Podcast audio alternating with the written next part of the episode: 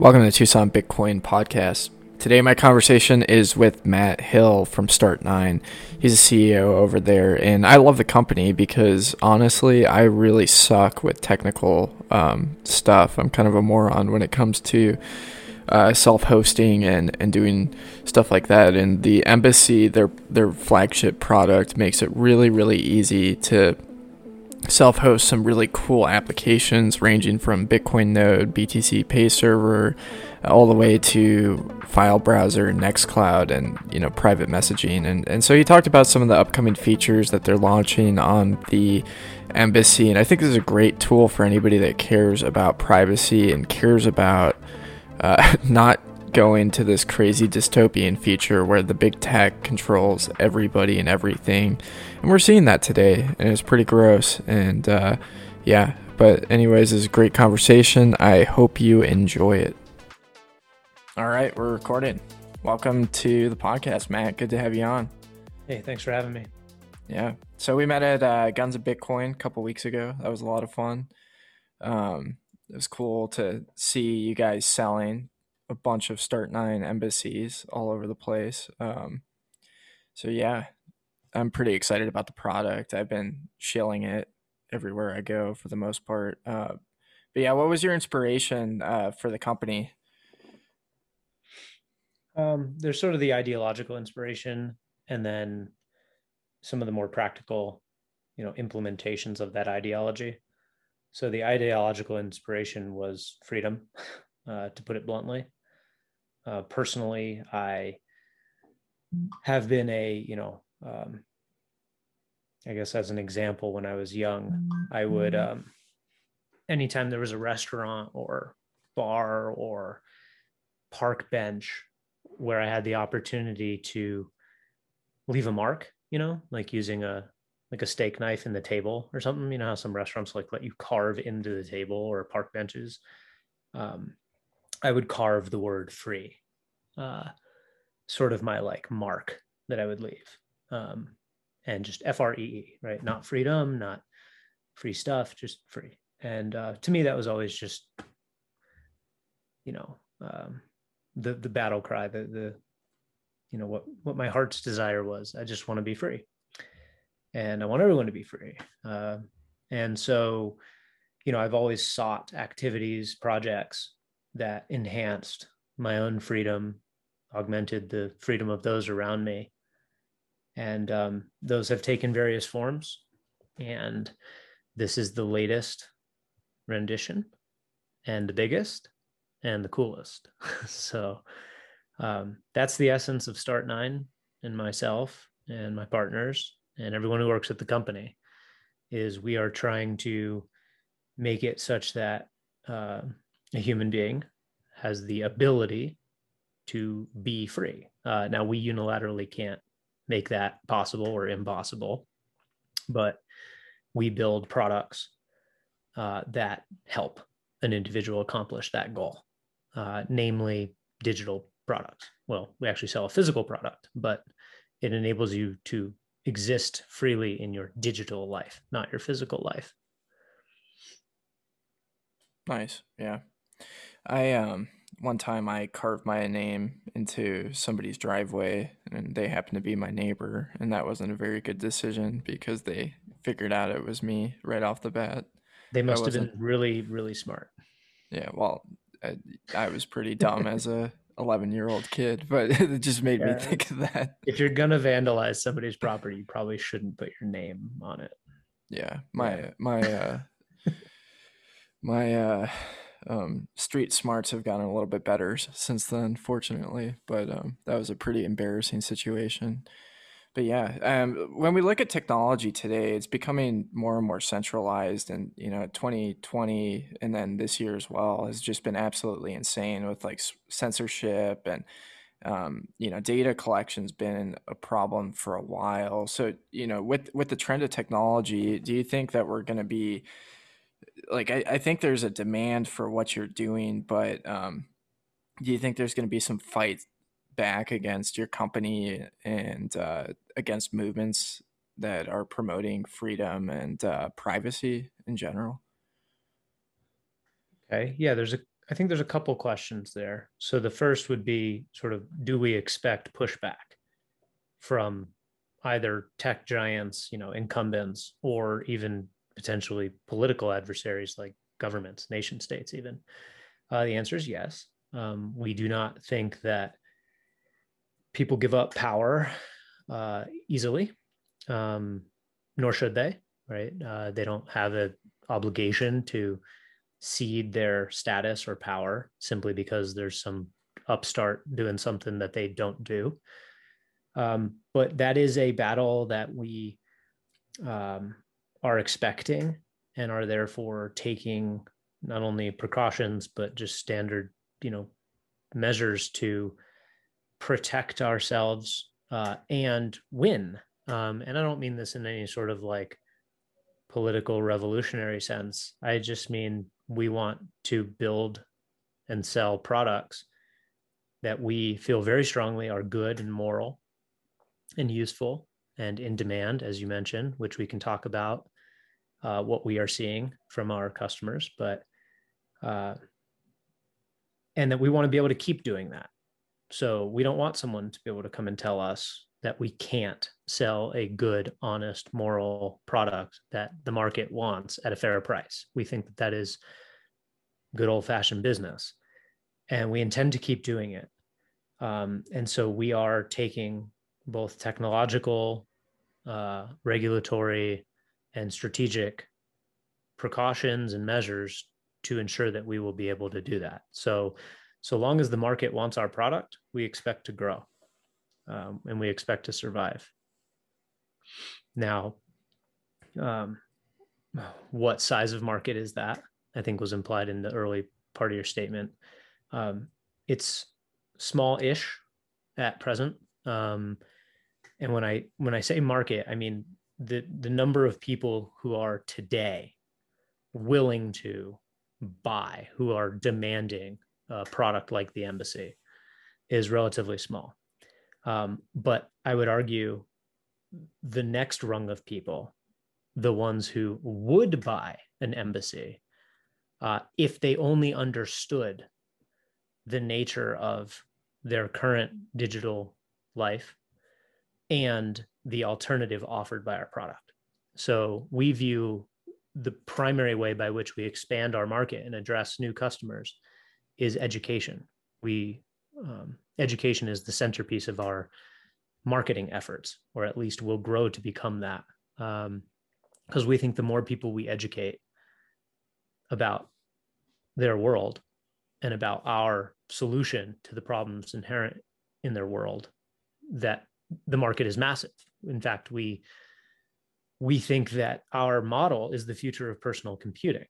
Um, it doesn't mean that we will deliver the entirety of that product set, obviously. But we think that the overarching model of what we have previously been calling sovereign computing is the future of computing. Um, and we think that for two reasons. One, because if it's not, the world is in trouble. Um, if personal computing is not personal, then the problems we are experiencing today with centralization and cloud infrastructure will only get worse um, until a sequence of disasters occurs. Um, so we need it to be the future of personal computing if it's a world we want to live in. Um, and secondly, we just think it's better. Uh, we think that this is a better product uh, for the individual, um, or at least that it could be at maturity. Our product is still relatively immature. While it does work, it is not complete and won't be for some time. Um, but we think it's a better product at a fair price and without all the baggage and risks of the current product set. Yeah, yeah, I'm with you on education. Now, if this product had been presented to me about four years ago, I would have looked at it and just been like, yeah, I have no interest in it. Um, but my Bitcoin journey has kind of led me uh, to seeing the importance of something like this of, of self sovereignty. And I think that's the, the case with a lot of people and why I love um, teaching people about Bitcoin is like, you know, they get, they start buying it and they start looking at the way that money works and asking questions that they wouldn't ask before. I think partially because there's a monetary incentive uh, tied to it, which um, you know makes them think a lot more about it, and uh, you know they start to see how KYC AML laws are bad. Um, and they start to see how the taxation system is crazy and how inflation is bad. And there's kind of this journey that people go through with Bitcoin um, to get to that point where they see, mm-hmm. you know, how broken the system is. And I'm I'm I'm with you 100. percent You know, as far as like the importance of decentralization, um, you know, with sovereign computing, because you know one of one of the things that uh, it just has me freaked out you know as like a content creator seeing what youtube is doing right now with censorship what twitter's doing right now with censorship and trying to control narratives very very clearly and how that could uh, really play out in the future and like with these pushes of, of ideas like um, the vaccine passport which would implement almost like a social credit score um, system in the united states uh, that's that's pretty crazy and, and, pretty terrifying. And to think like, you know, what I, am kind of curious what you think of this. So Verizon is, has been working on um, cloud-based gaming recently, um, so that instead of running it directly on your you know Xbox or whatever, you would be streaming it based from there.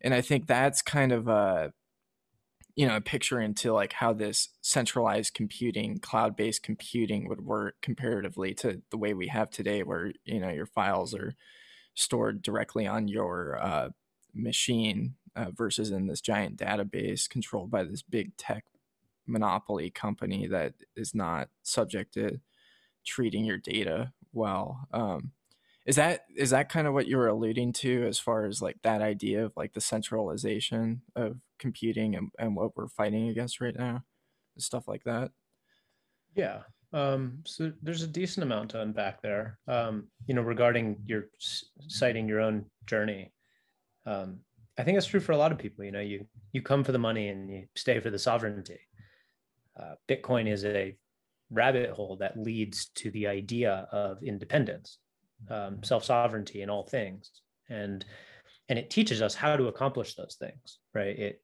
touts decentralization as an, essential principle. It touts uh, trustlessness, uh, personal responsibility. So Bitcoin really upholds certain principles that lead to um, self sovereignty, independence, and ultimately, you know, freedom in in the broadest sense, just a free society of free thinking individuals and um, so we are a natural progression of of bitcoin right bitcoin showed us the way um, and is here to stay. Uh, we are we neither neither us nor anyone is a replacement of bitcoin. We are an extension of it a logical extrapolation of bitcoin's um, message to the world which is decentralization trustlessness self-sovereignty personal responsibility. Um, we're just applying that to computing in general. Uh, and the reason we're applying it to computing in general, which dovetails into the second part of your statements, uh, is that the current model has problems. Um, and the problems w- with the current model are not convenience, um, accessibility, stuff like that. The problems with the current model are mostly in negative space, uh, as in you don't see the problems readily, which is why they were permitted to exist and grow, is because they were in negative space. Um, you you have to understand the way the systems work and you have to um, study them or wait for you know the, the lava to seep through the cracks before you recognize that there is a problem brewing right? You start to feel the tremor in the ground and you're like wait a second something is wrong. What is it? Um, and what it is is is centralization right? The idea of um, creating honeypots of value. So with you know Bitcoin, it's about you know you honeypot a bunch of Bitcoin onto an exchange, and that enhances the probability that that exchange is going to get hacked because the risk reward, the effort reward ratio uh, makes it worthwhile, right? So you're willing to pump in uh, a fortune and time and energy to hack a large centralized Bitcoin exchange because the payout is massive. So you're willing to take the risk and uh, pay the expense. But when you have everyone in the world holding their own keys, uh, holding their own coins, then the effort to extract the same amount of money uh, is exponentially larger, right? It's it's orders of magnitude larger by however many people you've spread it out with. So it's a basic tenet in security actually is not to put everything in one place, not all your eggs in, in one basket. And the same applies to data, right? When you honeypot massive amounts of data into a single server or behind a single set of keys, the chances of it getting hacked are near certain at a, at a certain uh, level of value, right? It's, it's an inevitability because these things are protected by humans, right? We talk about encryption and, you know, um, sort of application security, AppSec, and uh, that stuff's pretty good, right? There's nothing wrong with encryption. Uh, it works really well. Um, in fact, we have decades of experience building secure digital systems. And it's not like some hacker, you know, with enormous skill can just sort of like fight their way through these systems. Like you can't brute force encryption. Um, so how do you hack? right? Hacking is done through people. You hack people. Um, so any human being, right? All the data at these companies might be protected by encryption, but there are ultimately people who have the keys to decrypt. Otherwise, the data is useless if no human can ever access it. So we know that there are humans who can access data. And so long as there are humans, there is vulnerability because humans are fallible. Um, we are corruptible, we are bribable, we are blackmailable, uh, we are we can be coerced. Um, you just it's going to happen if if there's something to hack and there's a human guarding it eventually it, that human will succumb to some force so uh, that's the essence of the problem is that we've sort of honeypotted all this data into the hands of a few very uh, into very few places um, the second part is communications so the, the the access points themselves so there's data which we mostly think of as privacy right like this is confidential information um, that has value and uh, it needs to remain confidential and secure. Um, and then there's access, uh, which is the the counterpart to that is censorship resistance. So the other problem with the computing infrastructure is that it is under the control it's permissioned right that your ability to use one platform or another or even to text message your significant other is a permissioned action. You are essentially asking for permission every single time you want to do anything with your cloud computer. Uh, and if you find yourself on the wrong side of, of that judgment, um, either by the, the company that is permissioning your access or by higher authority of the nation state, then you're out. You're cut off, right? Whether it's deplatformed from a social media, um, platform or uh, again just private messaging um, it's not really your activity you are renting that space you are asking for permission and so most of these things the two points here right the honeypotting of data and the security vulnerability that that um, creates and the permissioned access and the censorship possibilities that that creates most often exist in negative space, as in most people, most days, don't feel the impact of those negative negative aspects because um, because hacks don't happen very often, uh, or at least that we know about, right? Um, and you're not cut off and censored. Um, and actually, there's a third. Well, I'm at it. I might as well cite the third problem is that when you have permissioned access to things as basic as data storage and communication, um, eventually, through centralization, those pipes and access points and storage facilities will be controlled by fewer and fewer and fewer people, uh, fewer and fewer companies, ultimately resulting in oligarchic or monopolistic behavior, which means rent extraction, extortion. So you can expect that as we continue to centralize the cloud services, that the rents will go up. And there will come a day when uh, you can't pay the rent and they'll say, well, I guess you don't need to make phone calls or text message or do anything, right? You're, you, you're so much of your life is dependent on these systems that being cut off is is horrifying uh, and so you'll do anything to stay connected including selling the farm uh, we don't see much of that today because the tech giants are all jockeying to become that monopoly. they all want to monopolize the space such that they can then squeeze and crank up the the pressure. Um, which is why they're all willing to make no money up front and figure it out later because they know that once they own the pipes, then they can squeeze a little bit. So again, negative space because almost everything you use today is quote free, right? As in it doesn't cost money. It costs you data and some privacy, et cetera, but but it doesn't cost money. Um, all three of those will change. Hacks will happen. You may or may not get cut off depending on which country you live in and who's in power at what time, and you will get squeezed for rent. Um, and so eventually, this system turns out to be a disaster for humans, even though to date it has been a godsend. It has been an amazing development of human history, uh, global interconnectedness through cloud computing. But there has been a monster growing in the shadows.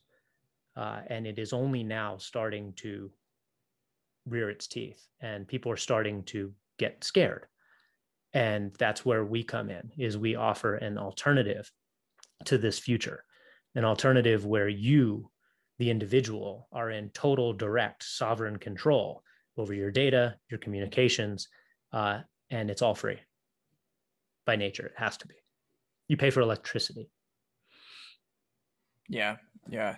I mean that's that's pretty astounding. Um, so when you, when you say like they're squeezing the rent, um, what what do you think that would look like in in the future specifically? Like them charging for the service, or um, could it be even like the the social implications like we see today? If you don't fit into this box, then you're not allowed on our platform, or um, is there anything else that you think they could be doing with that? So the latter, the you don't fit in, you don't belong on our platform, I would put more in the censorship box rather than the rent seeking squeezing behavior. Um, the rent seeking squeezing comes in two forms, right? As in they're squeezing value out of you. And you have two things of value to offer. One is your data, and the other is your money.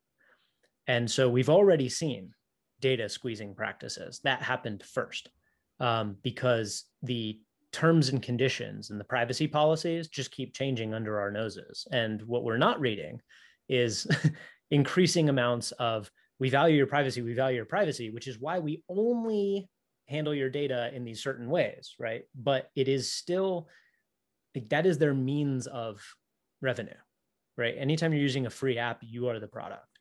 Um, and so you can expect increasing amounts of abuse over your data uh, certain laws in some jurisdictions sort of try at least to prevent abuse of personal data.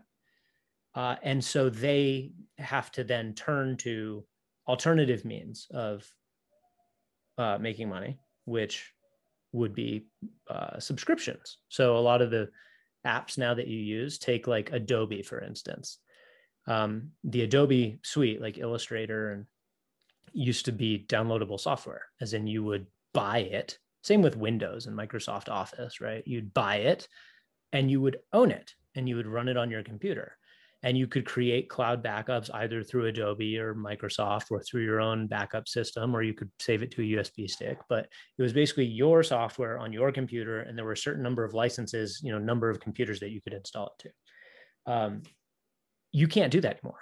There is no way to run the Adobe suite without Adobe Cloud. You actually can't buy their software anymore. You can only rent it because somebody decided or figured out that the number of customers who would be lost, and this is because Adobe has essentially, you know, uh, massive mind share and market share in this segment once they achieved that kind of brand recognition that like hey we own this corner like when somebody thinks about how do you edit photos they're going to think of photoshop right?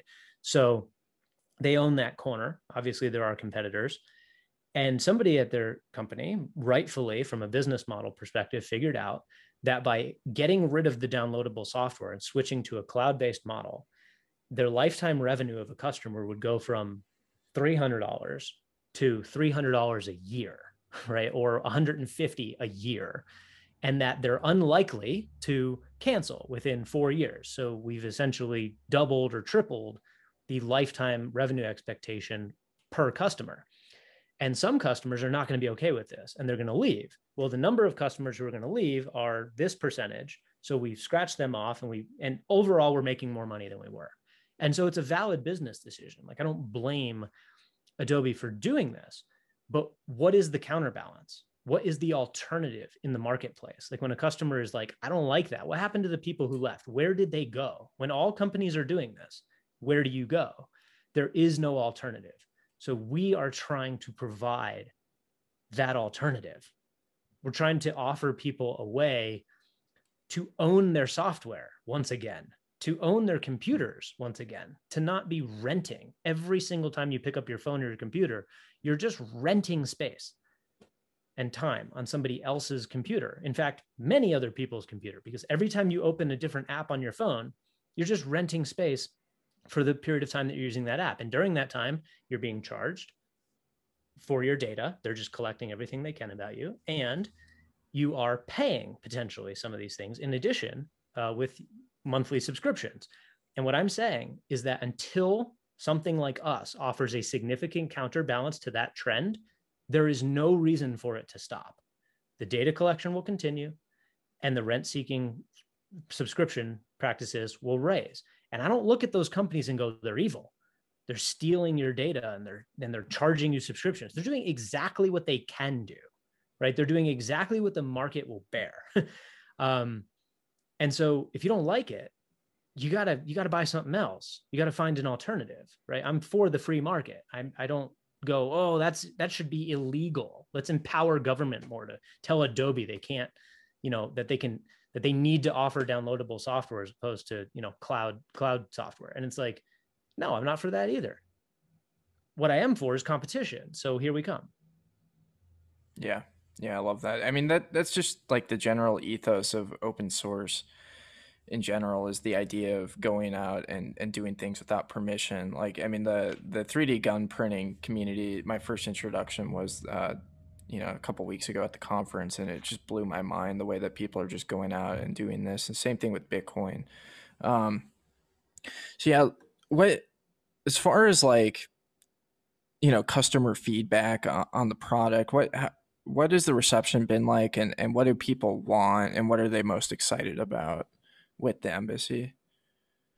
Um yeah so when we first launched we were you know predominantly a bitcoin product. Um, people thought of us as a bitcoin product. We had bitcoin as our first service that we offered on the marketplace. And so we were very quickly compared to like you know a bitcoin node you know, and the embassy is a plug and play Bitcoin node. And that was true. You could plug and play a Bitcoin node with our product.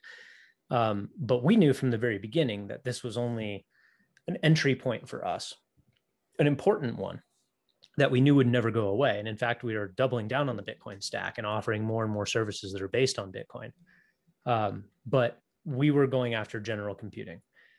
And only recently, like really recently, in the past few weeks, has the public perception of Start9, according to our perspective, um, really pivoted to what we want it to be. Right, we were almost universally compared to other plug and play Bitcoin node products uh, for our entire existence until a few weeks ago, and suddenly something tipped. We reached some kind of inflection point, and people are now starting to call us, you know, like the self-hosting platform right? The sovereign computing platform. And we're like, yes, okay, we broke through. We are no longer just a Bitcoin node. People are recognizing that what we're building is so much more than that. Um, that we really are building a new kind of computer and computing platform. And um, and they want it all. The biggest question that we get in our support chat is when when Matrix, when Nextcloud, when Home Assistant, um, they want the big ones, right? Those are the big ones. Uh, when Mastodon was a big question for a while, and then we launched Mastodon. Um, and we've launched a couple of things very recently. Uh, now that our service packaging guide is has been published, uh, community development efforts and our own ability internally to turn over new services uh, is at an all-time high. Um, we, you know, we're going to launch a lot of a lot of things this year, and by the end of the year, there aren't going to be many things that you can't do with your embassy that you can do with your phone or computer. Um, you're going to be able to do almost everything. Uh, none of them are going to be as convenient or great as the cloud-based stuff because those are funded by massive companies with decades of r&d and ux experience and we're dealing with open source software that was passion projects of a few people so um, but we will catch up the open source system will catch up. So you know when you talk about what the reception is like and what the questions are so the reception has been phenomenal. Uh, it's what has kept us going and kept the enthusiasm behind the project is um, we have passionate supporters. We don't just have people who are like you know we you built a cool product thanks. Um, we have people who are more and more viewing Start9 uh, as a movement as an idea itself right? The fact that we are a company is almost incidental right? We are a company for very practical reasons. We're a company because people need to get paid. Humans have to live and put food on their table. And so we viewed being a company as a very practical way of doing the work that we want to do. But the work that we want to do is what's important here, not the organization that does the work. It's do we have the time and, and ability to do what we want to do? And that's what people are focusing on, which is great. That's what we want them to be focused on. Um, it's what we're focused on. So we are getting people coming into our Telegram channel, into our Twitter DMs and private emails uh, and public comments that are just incredibly rewarding. Um, we don't really have a lot of haters, which is a remarkable thing to say in this world. I don't know of almost anything that doesn't have a lot of haters. Um, maybe we're not big enough yet to have a ton of haters, but we haven't even seen any kind of like increase. I mean, as we've grown in popularity, it's all been positive. Um, and we attribute that to the essential goodness of what we're doing. Uh, we really, there is no catch here. There is no catch, right? There, there's no backdoor or, or secret. It's we are genuinely, honestly trying to deliver a great product at a great price uh, that accomplishes a deep human need. Uh, and we are working our asses off to make that possible. And I think our customers, our partners, our community recognize that and they have acknowledged it publicly, loudly, and privately. And we're really, really grateful. And it has kept us going to know that we are being recognized and we are delivering what is wanted. And then immediately after, it's like, oh, you guys are awesome. You're crushing it. I love it. Hey, when are you going to do Nextcloud it's like, like, all right, all right. You know, like they want more and um, and that's great. We're gonna we're gonna deliver more, uh, but we also need help. So you know, scaling is a real thing. Um, we have real business considerations to scaling. We can't just sit around write code all day. Uh, we have a you know we have to ship, we have to pay people. There's HR. There's it's all the things. Um, so we are doing it. and We are scaling. We are growing. We're going to deliver. Um, and yeah, it's mostly just more services uh, and external drives, right? That's the other big ask is that the embassy in its current form has a big bottleneck, like a, a huge sort of flaw in the product, um, which is that it does not currently offer um, external drive support. There's no, you can't plug in a SSD or an NVMe and get the benefits of a huge, fast hard drive which is critical if you're going to be one syncing a Bitcoin node, uh, or two storing massive amounts of photos and videos, and music and files, and running 15 services in parallel. Like you need fast, reliable, large storage, and we don't offer that. We shipped a product that didn't need it at first. And as we've grown and upped the service offerings and done more R&D on the market, we've determined that we really, really need it. Uh, we probably should have started with it in retrospect, but you don't get everything right. And we are working like racehorses right now to try to reach that milestone. Um, and it will be an upgradable thing. So this will not invalidate any embassies we've sold to date. They will still work as intended. You just upgrade them by adding a drive, which you can buy at any store. yeah, I'm really excited for that update. That that'll allow Huge. me to do pretty much everything I want with it, and uh, um, yeah, I mean, I I've just been amazed since I bought it. You know, you guys have pushed out multiple updates with uh, you know different services, and and I you know initially thought that I was going to be um, waiting a lot longer than I have been to do things that I've wanted to on it. Um, Yeah. Just because it, it, you know, it is a lot of work. It is really difficult doing it right. But I've been really impressed with you guys and really excited about it and um, the way that it opens uh, um, the door just to think differently and do things differently and have the alternative to the Google or you know whatever. Um, so yeah, that being said, when when Nextcloud? Mhm. No, I'm just kidding. Nextcloud. yeah, I'm just kidding. no, we get asked about Nextcloud all the time. Nextcloud is a beast. It's a big program.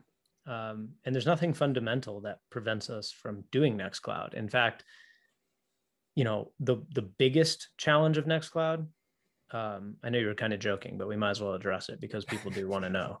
Um, one of the biggest hindrances to Nextcloud is is email. As crazy as that sounds, is um, SMTP. Email is hard to do uh, over Tor. So, you know, email is hard to do, period. Uh, email is an incredibly ancient, antiquated piece of shit, centralized protocol. Uh, I mean, sorry, the protocol is not centralized, but its implementation has been in, enormously centralized. Uh, it is very hard to send and receive emails in a sovereign way without getting dropped into spam folders, uh, et cetera, right? You really need one of the big providers to be processing your emails for it to work smoothly. Um, and then you add Tor into the mix, and it basically becomes impossible.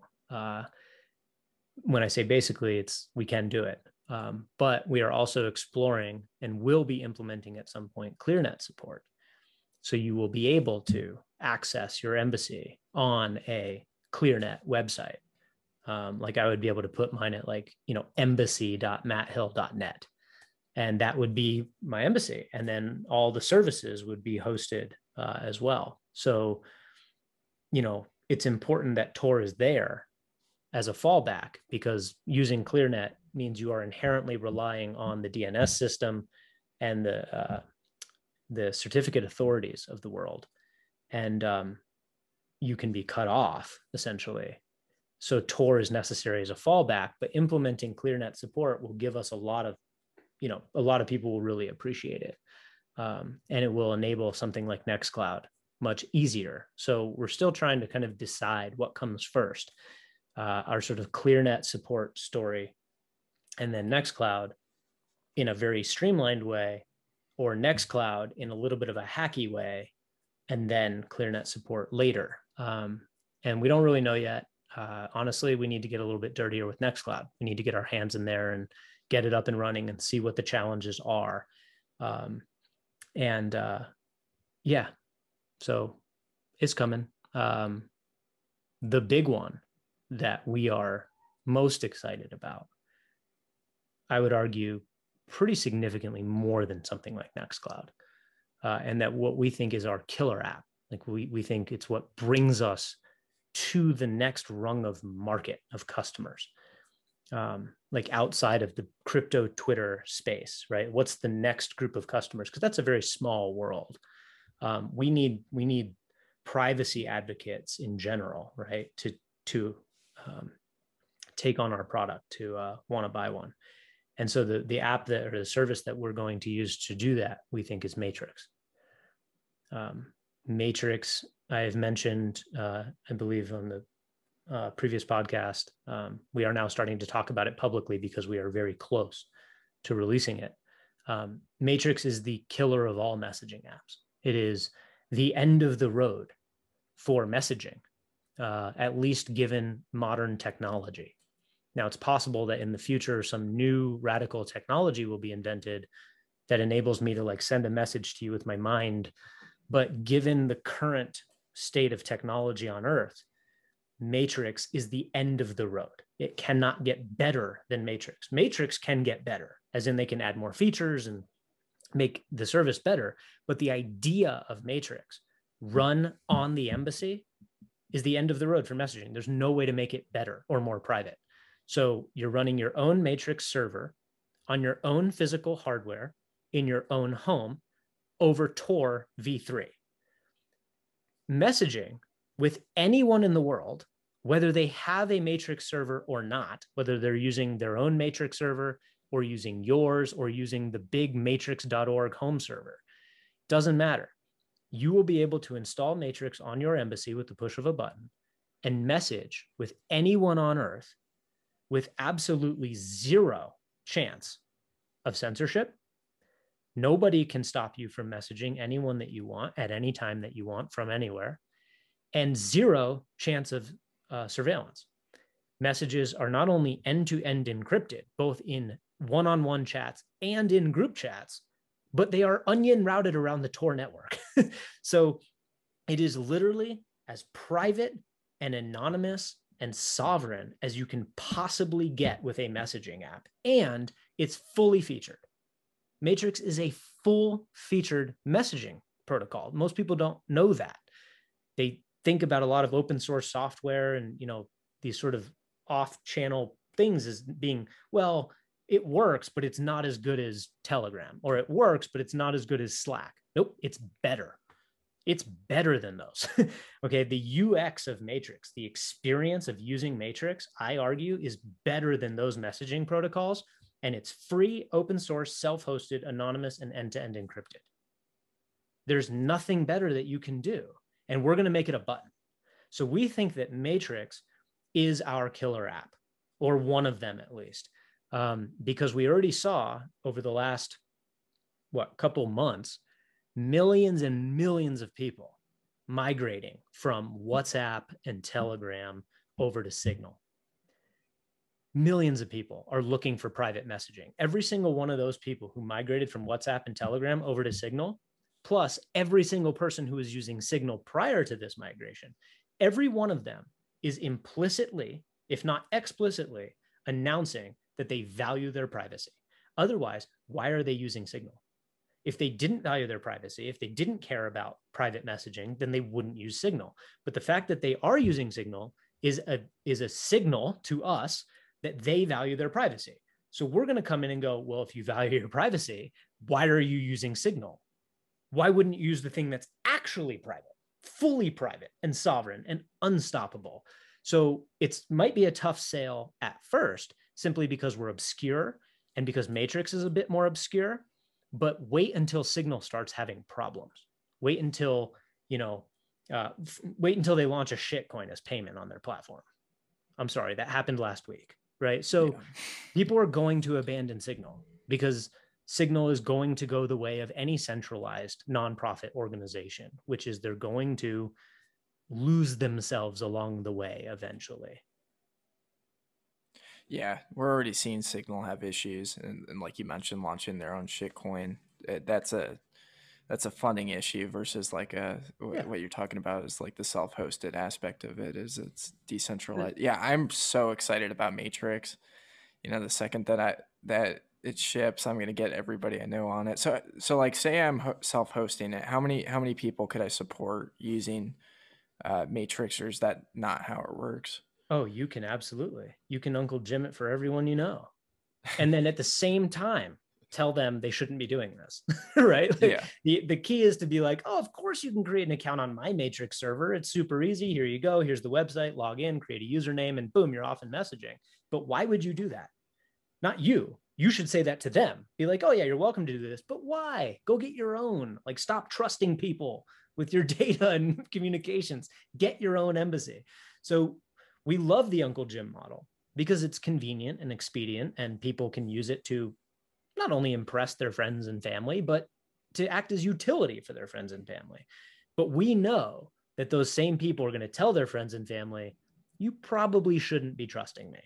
I know you do trust me because I'm a trustworthy guy, but you should do it right. Don't have me hold your keys take your own keys. uh, you know, Bitcoiners don't let other Bitcoiners use custody wallets. so, so it's like, yeah, onboard your friends and stuff to your matrix, but at the same time, tell them to get their own. Yeah, it's a little bit different than sharing a network pa- or a Netflix password with your friends and family. It's a little different, yeah. because Netflix is already the the thing in the middle. You're you're just more access points to the same thing. This is intended to be personal. Right? It's it's yours. It's like Netflix is not yours. You're renting Netflix, right? Matrix on an embassy is your property. It's literally like someone sleeping at your house. it's like, yeah, you're welcome to stay here, but dude, like get your own place, you know, like go get your own apartment. Stop sleeping on my couch. Yeah. Yeah. So like, you know, I, for people that are excited about Start9, what are what are some ways that um, we can support you guys and the company other than buying an embassy? Um, the hands down, the biggest thing is to to spread the word. I mean, we do not have uh, a huge marketing budget, right? We don't have a ton of money. And the money that we have is going into what it should be going into is product development. We want to create the best possible product and provide customer support, uh, which doesn't leave a ton of room given our current, you know, state of financial state to like go do big ad buys, right? We're not going to run some Super Bowl ad. So how do people find out about us?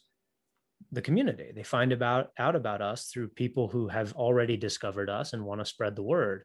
Um, so doing things like what we're doing right now, being on this podcast and your audience watching it, uh, and going to meetups and telling people. And um, I know it seems small. It's like tell your friends. You know, it's a big deal because if if a well-spoken, you know, advocate of what we are doing tells 10 people and convinces five of them not to buy an embassy, just that what we're doing is interesting.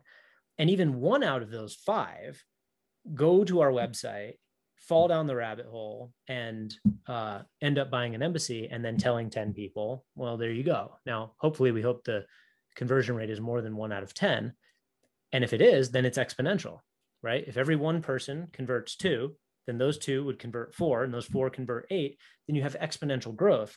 And while we might not experience the fruits of that exponential growth for some time, as in these, these word of mouth viral growth uh, takes a while to really like um, reach critical mass, uh, we think it is. Like our observations of our market, of our customers, uh, is that it's working.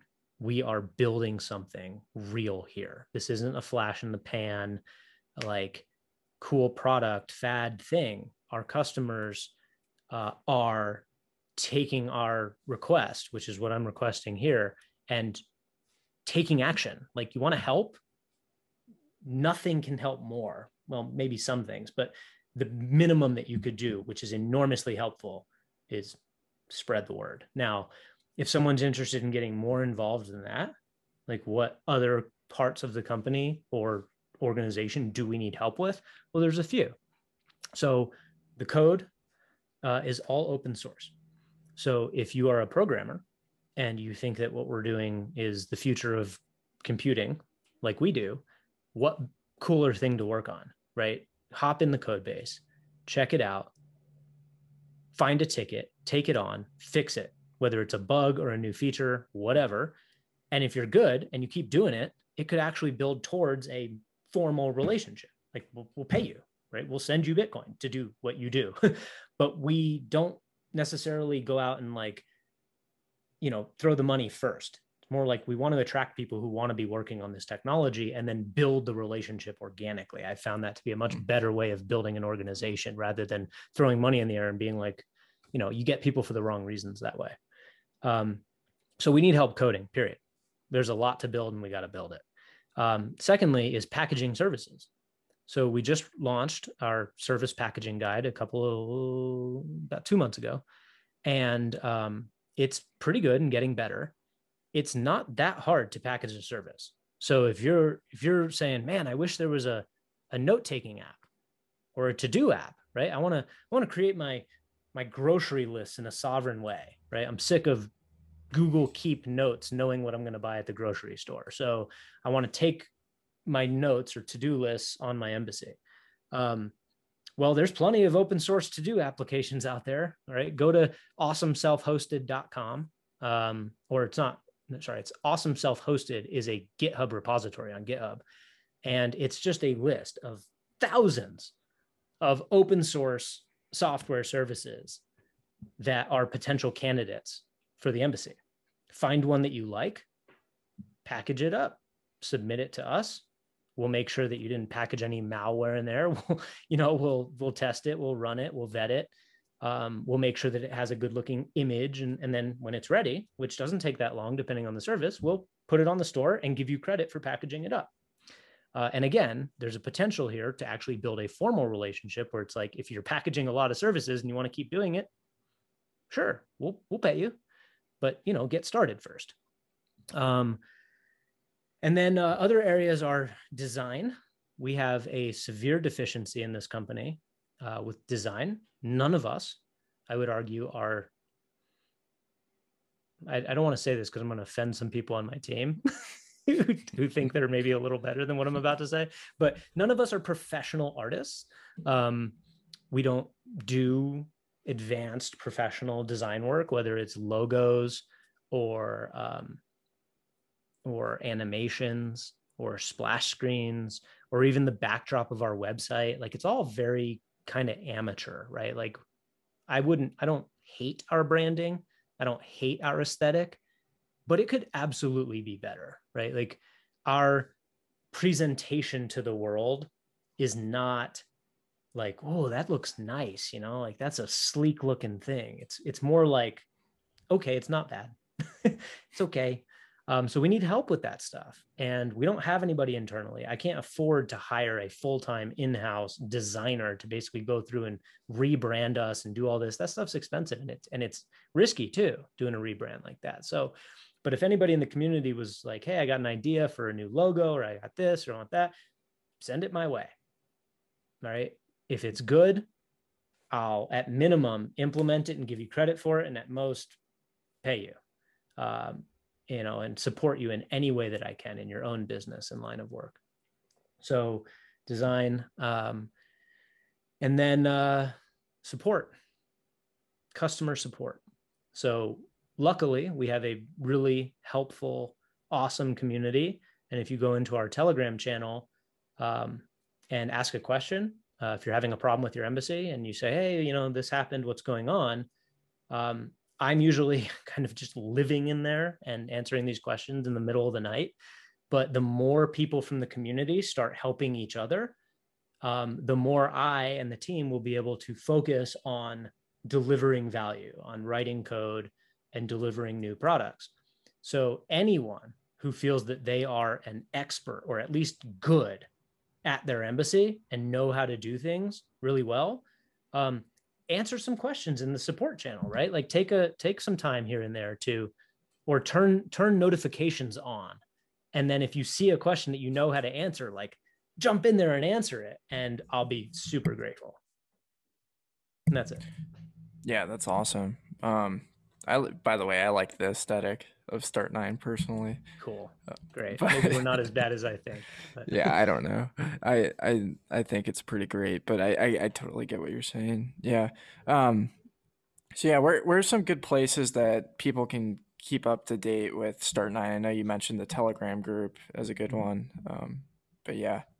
The Telegram group. Uh, so if you go to our website, which as of yesterday is start9.com so we dropped the labs, which is fantastic because it was really hard to just say it. Start9labs.com. People would be like, uh, lab, no, start9.com. It's a much smaller bite sized communication. So um, that's our website. And if you go to the bottom, there's a whole bunch of community channels. So we have Telegram, where basically the whole team is there all the time, and we'll you'll get us right away. Um, we have a Matrix community channel, which is probably going to become the main community channel as soon as we launch Matrix on the embassy. We're going to sort of deprecate Telegram. We're not going to shut it off right away, but we will move people over. Um, and then we have Twitter, where uh, you know I uh, am responsive over DMs to the company account. Also, personally, I'm responsive, uh, and that's pretty much it. Those are our community channels. Awesome. Yeah, I'm just looking at the the matrix now. I might try and play around with that even before you guys ship it because it sounds awesome. But yeah, you yeah. can create an account on the matrix mothership, right? So matrix.org is an is a foundation, a nonprofit organization that develops the Matrix protocol and software, but they also have hosting. They host an instance of Matrix, a massive one that is the largest instance of Matrix in the world that most people use because very few people self host. So they're all using that instance. You can just create your user there. And what's cool about that is you still have access to the entire federation. So the Matrix protocol is not peer to peer and it's not centralized. It's the thing in between, which is federation, right? So if if you create a user on the Matrix home server, you can actually join a chat room that's hosted on Start9's server, and it's our community chat. So you could create a user on our server, your server, or the Matrix home server. It doesn't matter where you create your user. All of these things federate together and create a network. It's exactly how Mastodon works, uh, by the way. So yeah, try it. And then when you get your own, just create a new user. Yeah, awesome. I'm definitely gonna try it. I I am spending so much time playing around with my uh, embassy. we should talk about pages for a second. Yeah, because you had brought it up before we started, and it's one of our new releases, and it was a shock. Like nobody saw pages coming, including me. Um, pages was a Aiden McClelland, aka Doctor Bones, special. Um, Aiden is sort of known for showing up on random Tuesdays and just saying, Hey guys, guess what? I built this crazy thing that you never imagined. He's very good at that and he does it more often than anyone should. But um, he showed up and was just like, I built this thing. And at the time, it wasn't even called Embassy Pages, it didn't have a name. And we were like, All right, well, what is it? What can you do? And he was basically like, All right, so you can now host a website from your embassy. So if you want others in the world to be able to view a website, just like, you know, if I created matthill.net, that's a website that I host for the world. Um, he was like, you can now host a, a, website on your embassy at your Tor address. And not only that, but you could host as many websites as you want, each on a different subdomain. Like you could do like hello dot blah blah blah dot onion and goodbye dot blah blah blah dot onion. And those would be two different websites, both hosted from your embassy, neither visible to the other. And you could just create as many websites as you want on your embassy. Um, and we we did this by leveraging uh, File Browser, which is also a service on the embassy. So the way that you host a website on your embassy is you take the website files, like the actual directory of the website, like index.html, blah, blah, blah. And you can go get these things online. Like if you go on Google and just look for free website templates, there will be hundreds of cool website templates that you can download and then take that downloaded directory. You'll probably have to unzip it and then upload it to file browser and put it in some folder. So go into your file browser service and type in, you know, my website, my resume website or something like that. And then take the directory from the free download that you got from the internet and upload it to file browser, put it in that folder. And then you go into embassy pages and you just tell embassy pages where to find that thing in file browser. So all you have to do is go into embassy pages and say oh i put it in my resume website slash whatever the thing was called that you downloaded website sample website right? So my embassy website slash sample website save. And what embassy pages will do when you hit save is it will take that entire website and just serve it on your tor address your onion address. Um, which is super powerful, right? Because in order to serve a good website, you have to be a web developer. Nothing there changes. It's not like Embassy Pages is like a web designer site. It's like if you already have the power and the skill to dev- to build a website, now you can with the push of a button host it on a Tor hidden service on your embassy. That's the power of Pages. However, there is a non-technical usage of Embassy Pages which we think is very cool and actually came about from guns and Bitcoin. So when we were at the conference, my dog is all over me right now. Go on, Mexi. Um, so when we were at the conference, we had multiple people come up to our booth with the question of can they use the embassy to host serve 3D printing schematics files for 3D printed guns. And we were like, well, yeah, I mean, if you wanted to, the embassy is a server and we have a thing called file browser and you could take the files for your schematics and put them into file browser and then share that link with people that you wanted to be able to see it. And as we're saying that, we're like, that's not super efficient, right? You, you don't want to like share a folder. It's like, you know, uploading something to Google Drive or Dropbox and then sharing that folder with specific people. It's very personal. It's like, I need to share the link with you for you to be able to access it. What if I just wanted to host them for the whole world? What if I was just like, hey, planet Earth, I have some some 3D printing designs. Here's where they live. Well, with Pages, you can do that. So what Embassy Pages allows you to do is you just take a folder, like t- say like you have a folder, a normal folder, and it's filled with three files. These are dot uh, what dot doc. So these are either doc files or pages files or txt files. Doesn't matter. Just a file with printing in it, right? And just put those in the directory. Then go to Embassy Pages and say, I want to create a website on the subdomain 3D prints. Great. So this website is now going to be called 3D prints dot blah blah blah blah blah dot onion, right? And point it at that folder that you put in Embassy Pages. Now keep in mind what you put in Embassy Pages is just a folder with files in it. That's it. Point that's what you put in file browser. Point Embassy Pages at that folder and hit save. Now you can post that website anonymously or whatever, depends on what you're hosting there.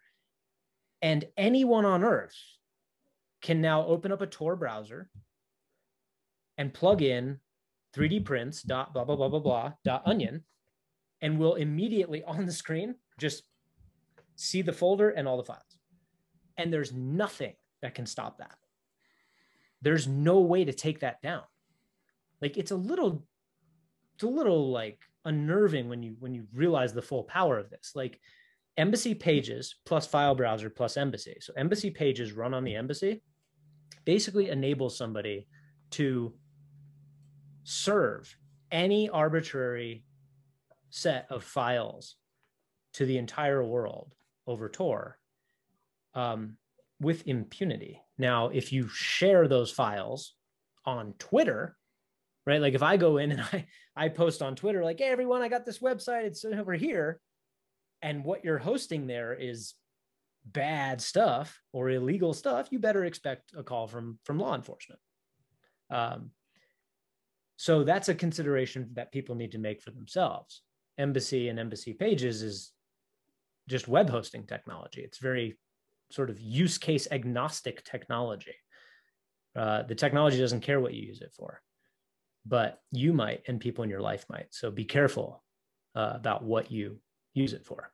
But that was part of how this came about was the recognition that embassy, the way that it is designed, can be used um, to post content that is censorship resistant, highly censorship resistant. Well, it sounds like you just destroyed the whole uh, use case of the IPFS right there. Um, it's it's important to pursue various tracks towards the future because you never know which ones may present challenges or come under attack. Um, so we support IPFS and its vision, and we will in fact offer IPS, IPFS nodes and services based on IPFS on the embassy. So, um, but is IPFS necessary to produce a uh, decentralized future? No, it is a good strategy though. Hmm. But there are others. Yeah, it's a good point. Yeah, well, cool. Um, so yeah, kind of closing out. Uh, what what's uh, like we're we're going into probably another chaotic summer, and I think a lot of people are going to feel uh, demoralized, you know, going forward, um, kind of like we've felt over the past year. Uh, what what's really giving you hope and encouragement right now, like looking for, forward in the future? Uh, so, depending on the timeline, I'm either an extreme pessimist, a pessimist, an optimist, or an extreme optimist. And um, so those literally correlate to time. On the short term, I'm an extreme pessimist. I think that the world is in big trouble right now. I do not see how we pull out of the current situation without more damage.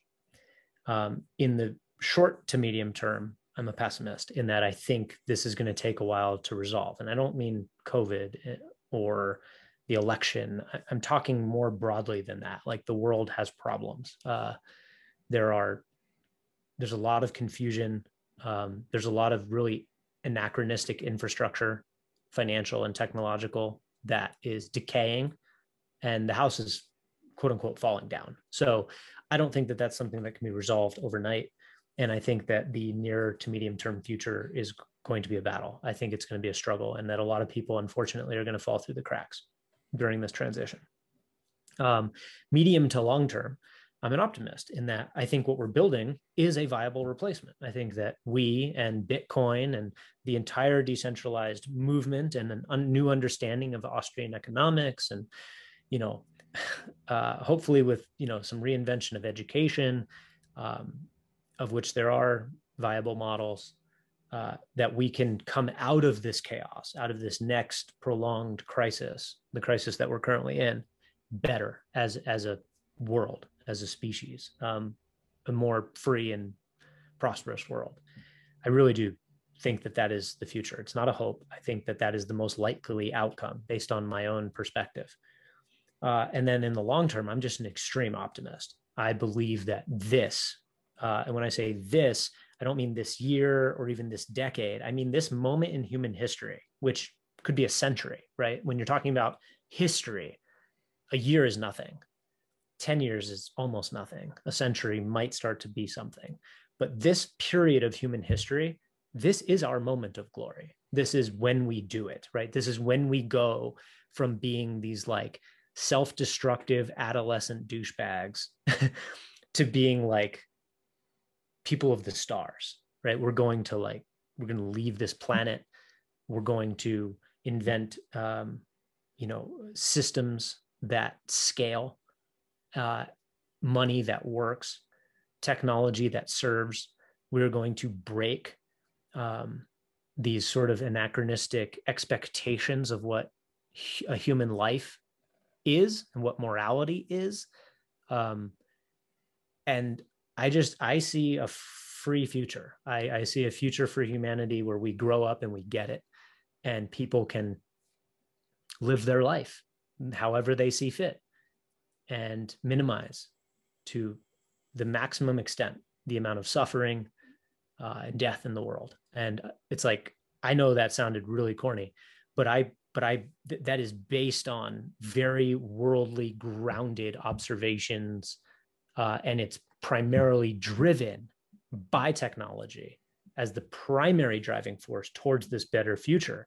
But when technology pushes the envelope as it is, all the other aspects of society tend to follow along, right? Like when technology enforces, makes people behave better by setting the proper incentives and providing the proper defenses, then all of a sudden people start acting different. The incentive structure changes. And suddenly it's like what happens when you discover Bitcoin, right? Bitcoin, the technology, triggered Bitcoiner investigation, which triggered economic investigation, which triggered new ways of thinking about how to live your life, which, I mean, it's like the technology blows the door open and then everything is possible. And the technologies that we are inventing in this world right now are just off the charts. I mean, we're talking about medical technology that could potentially allow people to live for centuries. Uh, we're talking about artificial intelligence that could make accomplishing goals, uh, tasks, one one hundredth, one one thousandth of the amount of time, right? Like artificial intelligence is going to take our our brains and our normal course of solving problems and just put them on this. It's a rocket ship for for problem solving. Um, and then we have interstellar travel. Uh, we have decentralized uh, monetary systems.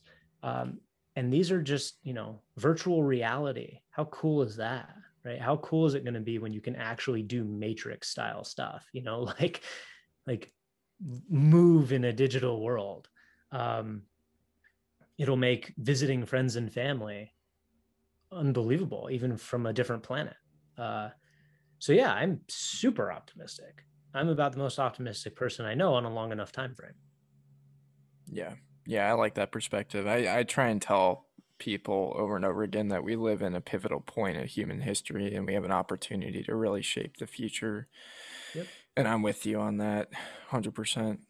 I you also know, honestly, think it's probabilistic, as in what I just said is not bound to happen.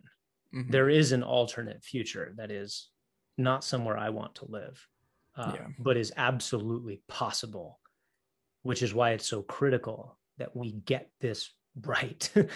um, you know that the people who can do something do something yeah yeah i really like that well i really appreciate you coming on matt it's a great conversation look forward to tracking what's going on with Start9 and i'm going to keep yeah. on plugging away trying to figure it out so stay involved um, don't be afraid to ask questions if you are stuck on something we're here to help and i appreciate you having me on and anytime anytime you want to chat with me or anybody on the team for that matter. Just let me know.